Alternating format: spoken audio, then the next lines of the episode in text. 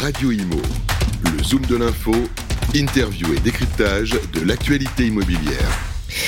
Bonjour à tous et bienvenue dans ce euh, nouveau numéro du Zoom de l'info. Aujourd'hui, euh, j'ai le plaisir de recevoir Xavier O'Quinn. Bonjour. Bonjour Bérénice. Cofondateur, président euh, d'Edgar Suite. Donc, on vous connaît sur Radio Imo, mais je vais quand même vous demander de présenter Edgar Suite pour les auditeurs qui nous rejoignent et qui ne connaissent pas du tout l'entreprise.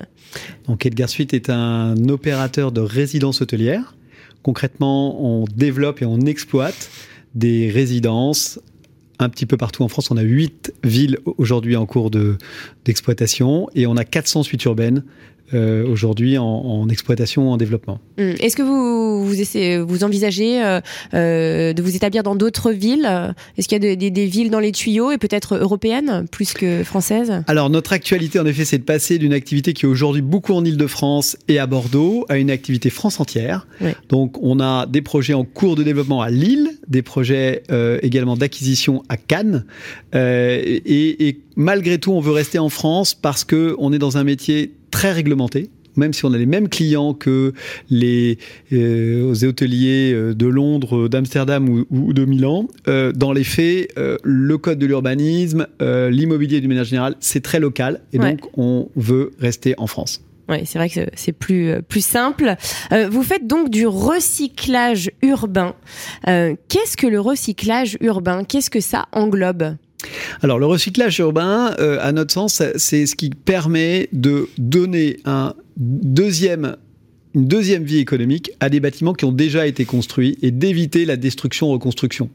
Donc on va, nous, systématiquement, dans nos projets, conserver la coque en béton existante, mm. euh, quitte éventuellement à faire un curage assez profond. Mais Donc les murs, euh, vraiment les murs porteurs au final Exactement, les murs porteurs. On, mm. va enlever tout ce qui, euh, globalement, existe et qui donne un petit peu son usage au bâtiment pour le transformer. C'est le squelette du bâtiment que vous gardez. Exactement. Mais c'est plus de la moitié du bilan carbone d'une construction, en fait, ce squelette parce que euh, évacuer du béton, c'est extrêmement coûteux euh, en termes de ça, ça pèse très lourd et ça demande beaucoup de transport. Couler du nouveau béton, c'est pareil, c'est un bilan carbone qui est extrêmement lourd. Donc le fait d'éviter euh, les destructions reconstructions, ça contribue à un bilan carbone très positif. D'accord. Alors, ça fait depuis 2016 que Edgar Suite existe. vous me disiez donc en antenne que vous faites quasiment du recyclage urbain sur tous vos projets. Vous étiez précurseur à l'époque, en 2016. C'était connu déjà le recyclage urbain. Bon, ça existait, je, je, le sais, mais là en ce moment on en parle beaucoup. C'est très tendance. vous étiez précurseur à l'époque. On était un petit peu précurseur. C'est vrai que la, la législation aujourd'hui impose à mm. plus en plus, à, on va dire, à se tourner vers ce genre de projet, notamment. On a, euh, on a moins le choix en fait. La ZAN, voilà, la notion de d'arrêter, voilà. Euh, nette. Exactement. Donc euh, ça, ça fait partie évidemment des projets qui contribuent. Et puis plus globalement, les mairies et parce que leurs électeurs, leurs concitoyens sont sensibles à ces sujets, vont essayer de privilégier ce genre de scénario. Hmm.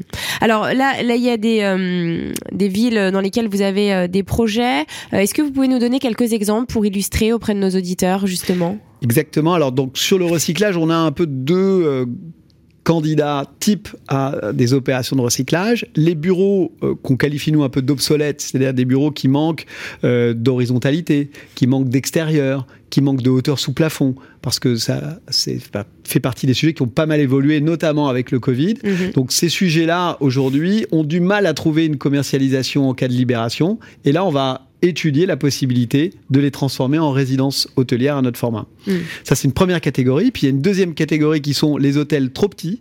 Euh, c'est le cas, par exemple, à Lille ou à Cannes, où on a des hôtels qui font entre 500 et 1000 mètres carrés, ce qui ne permet pas d'avoir une exploitation rentable avec les formats hôteliers classiques. On va regrouper des chambres pour en faire des appartements et arriver à les exploiter de façon euh, efficace.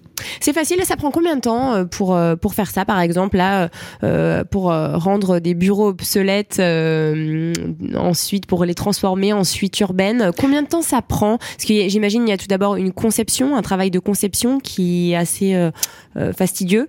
Et puis après, pour mettre en forme, combien de temps ça prend? Il y, a une phase de conception et réglementaire qui devient aujourd'hui de plus en plus fastidieuse, mais qui, qui, est, qui est une première phase en effet qui a, qui a du sens, qui va durer entre 3 3 et 9 mois suivant la complexité des projets. Et puis ensuite, on a une phase de travaux, mais qui finalement, dans la mesure où on n'a pas besoin d'avoir des fondations, permet d'avoir des, des, travaux qui durent entre 12 et 18 mois suivant les, les Parce projets. que c'est les fondations qui durent le plus longtemps. Les, les, fondations, ça prend quand même pas mal de temps. la destruction, ça prend pas mal de temps. Donc le fait d'enlever aussi ces phases-là. Et là, c'est des murs donc pas porteurs que vous enlevez. Exact. et donc ça, c'est vrai que c'est rapide, même, même nous, quand on en fait, on fait des travaux dans un appartement, c'est vrai que casser un mur, euh, bon, bah, c'est rapide. Euh, après, en revanche, en ce qui, en ce qui concerne les matériaux, euh, on, on, connaît la crise actuelle, les délais d'approvisionnement, la crise aussi au niveau des prix. Est-ce que vous êtes impacté justement à ce niveau-là? Alors, on, a évidemment un enjeu aujourd'hui sur, euh, euh, d'une part, la certification de nos bâtiments. Donc, on va mm. faire assez attention. Euh, on, va la plupart du temps aller chercher des, certifications BRIM excellents ou, very good quand on n'arrive pas pour des raisons techniques. Et en ce qui concerne la, les matériaux, c'est vrai qu'on observe aujourd'hui une inflation, au moins des budgets, parce que tout le monde est un peu craintif sur les évolutions sur les prix.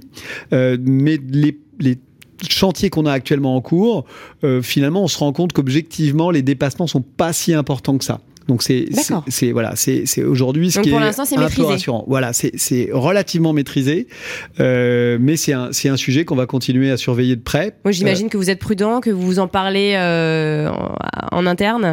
Voilà donc on va avoir nous systématiquement des assistants à, maîtrise d'ouvrage qui sont mobilisés sur nos projets. Euh, on a des économistes qui également dont c'est le métier de d'essayer d'évaluer le, le, montant des travaux au plus près.